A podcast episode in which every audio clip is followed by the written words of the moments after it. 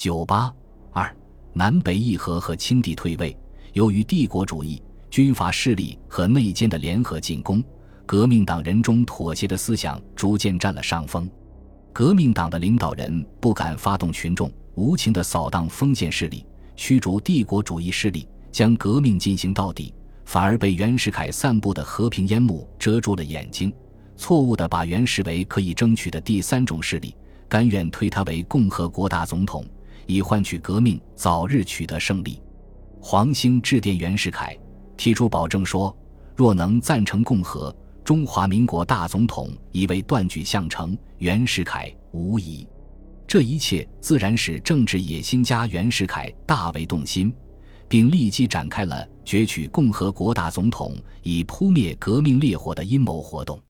十二月七日，清廷任命袁世凯为议和全权大臣。原吉日派唐绍仪为全权代表南下。九日，十一省革命军政府公推伍廷芳为总代表与唐绍仪谈判。唐绍仪于十一日抵汉口，由英国代理领事陪同渡江到武昌务离袁弘，双方商定在上海开会。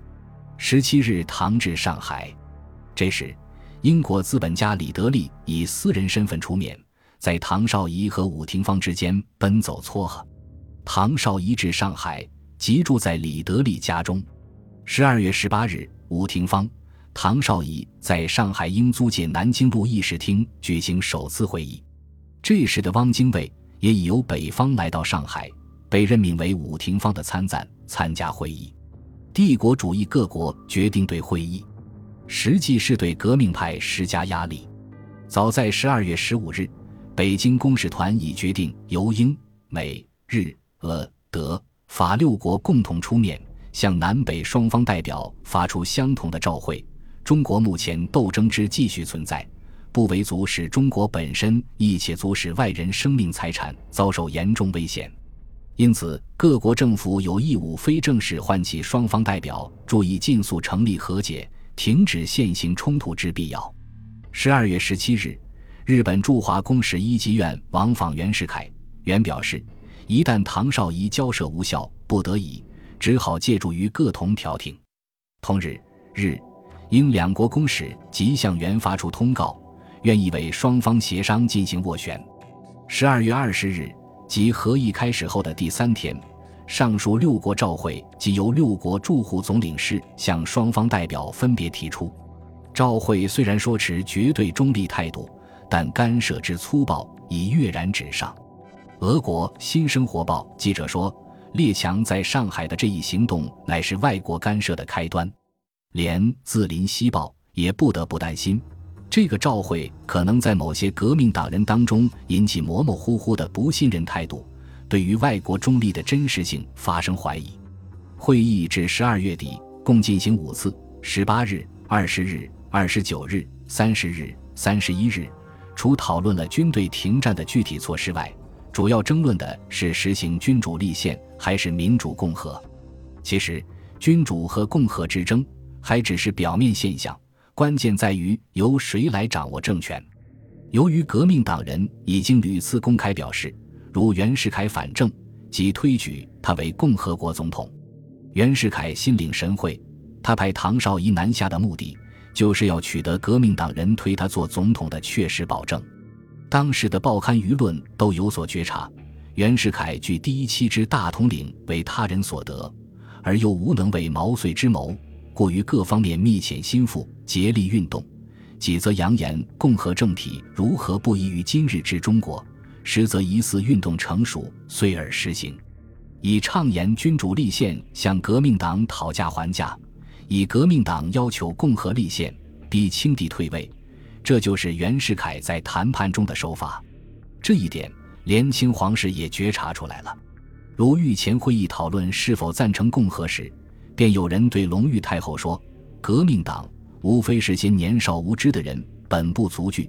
臣最忧者是乱臣。”指袁世凯借革命党帮力，恫吓朝廷。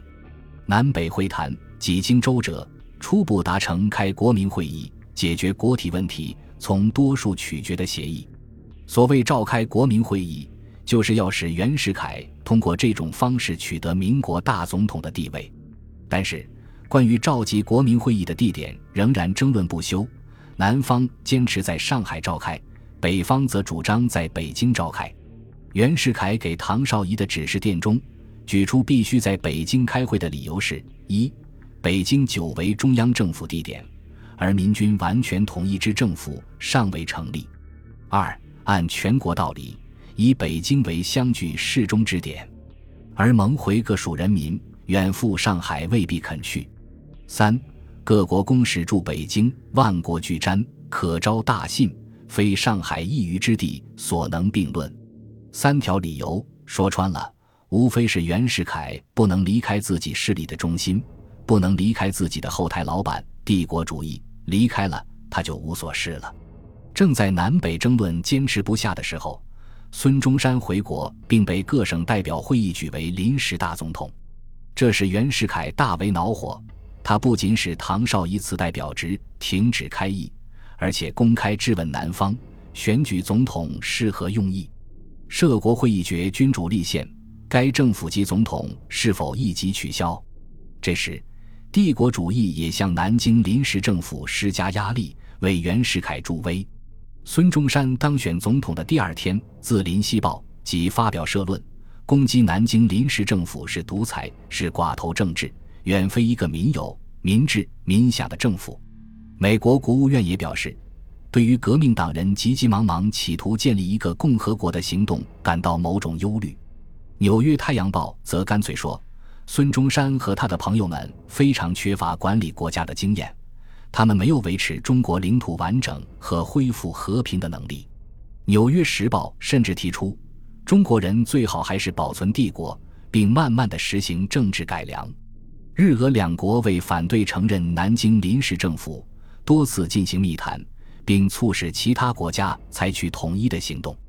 他们认为，只要日、俄两国政府能显示出强硬态度，对中国共和政府不予承认，其他列强恐亦不会急于承认。至少法国政府将同俄国政府采取同一立场。这时，南京临时政府中的立宪派也纷纷为袁世凯出谋划策，进行活动。一月上旬，张俭密电袁世凯说。非有可使宫廷训位出居之生事，无以为公之助，取公之杖。袁接电后，一面按张的计谋积极逼迫清帝退位，一面向南方探寻清帝退位后举袁为总统有何把握。汪精卫南下时，本与袁克定有密约，在南北议和会议期间，他参与机要，积极为袁氏父子卖命。他在致袁克定电中奴颜婢膝的保证。项城雄视天下，勿忘所归。元首匪亦人任。孙中山回国之初，本想要坚持革命到底的，曾表示：“革命之目的不达到，无何义之可言也。”但是，在内外夹攻下，面对革命派的涣散状态和继承的议和事实，他无能为力了。汪精卫竟然对孙中山施加压力，说：“你不赞成和议，难道是舍不得总统吗？”在这种情况下，孙中山开始妥协了。因此，当袁世凯探寻如清帝退位选自己为总统有何把握时，孙中山立即表示：如清帝实行退位，宣布共和，则临时政府绝不食言，文即可正式宣布解职，以功以能，首推袁氏。袁在得到孙的保证后，立即加紧了逼宫的步伐。在清皇族内部，争议是非常激烈的。一些王公亲贵结成的宗社党坚决反对清帝退位。一月二十六日，京津同盟会员彭家珍在北京投弹炸杀宗社党首领军资使梁弼，彭当场牺牲，梁弼重伤，于二日后死去。这一事件使清皇族胆战心惊，反对退位的宗社党人纷纷逃出北京，前往天津、大连、青岛等地的租界。托庇于帝国主义。与此同时，袁世凯也暗中指使北洋文武官吏请愿共和，迫使清帝退位。二十六日，段祺瑞率领湖北前线北洋军将领四十六人联名电奏清廷，要求立定共和政体，否则将带兵入京。所有这些都加速了清帝退位的步骤。经过南北多次磋商，议定了清帝退位的优待条件，主要是清帝逊位之后，其尊号仍存不废，遂用四百万元由中华民国付给，暂居宫禁，日后移居颐和园，侍卫照常留用，其宗庙陵寝永远奉祀，其原有私产由中华民国特别保护等。此外，还有关于清皇族待遇的条件，如清王公事爵盖仍其旧，清皇族免兵役之义务等。清廷被迫接受了优待条件，并于一九一二年二月十二日颁发了皇帝退位诏书。诏曰：“今全国人民心理多倾向共和，南中各省即倡议于前，北方诸将亦主张于后，人心所向，天命可知。与议和忍因一性之尊荣。”服赵民之好恶，是用外观大事，内审舆情，特率皇帝将统治权公诸全国，定为共和立宪国体，尽为海内厌乱妄治之心，远挟古圣天下为公之意。袁世凯前经资政院选举为总理大臣，当兹新旧代谢之际，已有南北统一之方，即由袁世凯以全权组织临时共和政府。与民军协商统一办法，清帝退位，宣告了统治中国二百六十多年的清王朝的结束。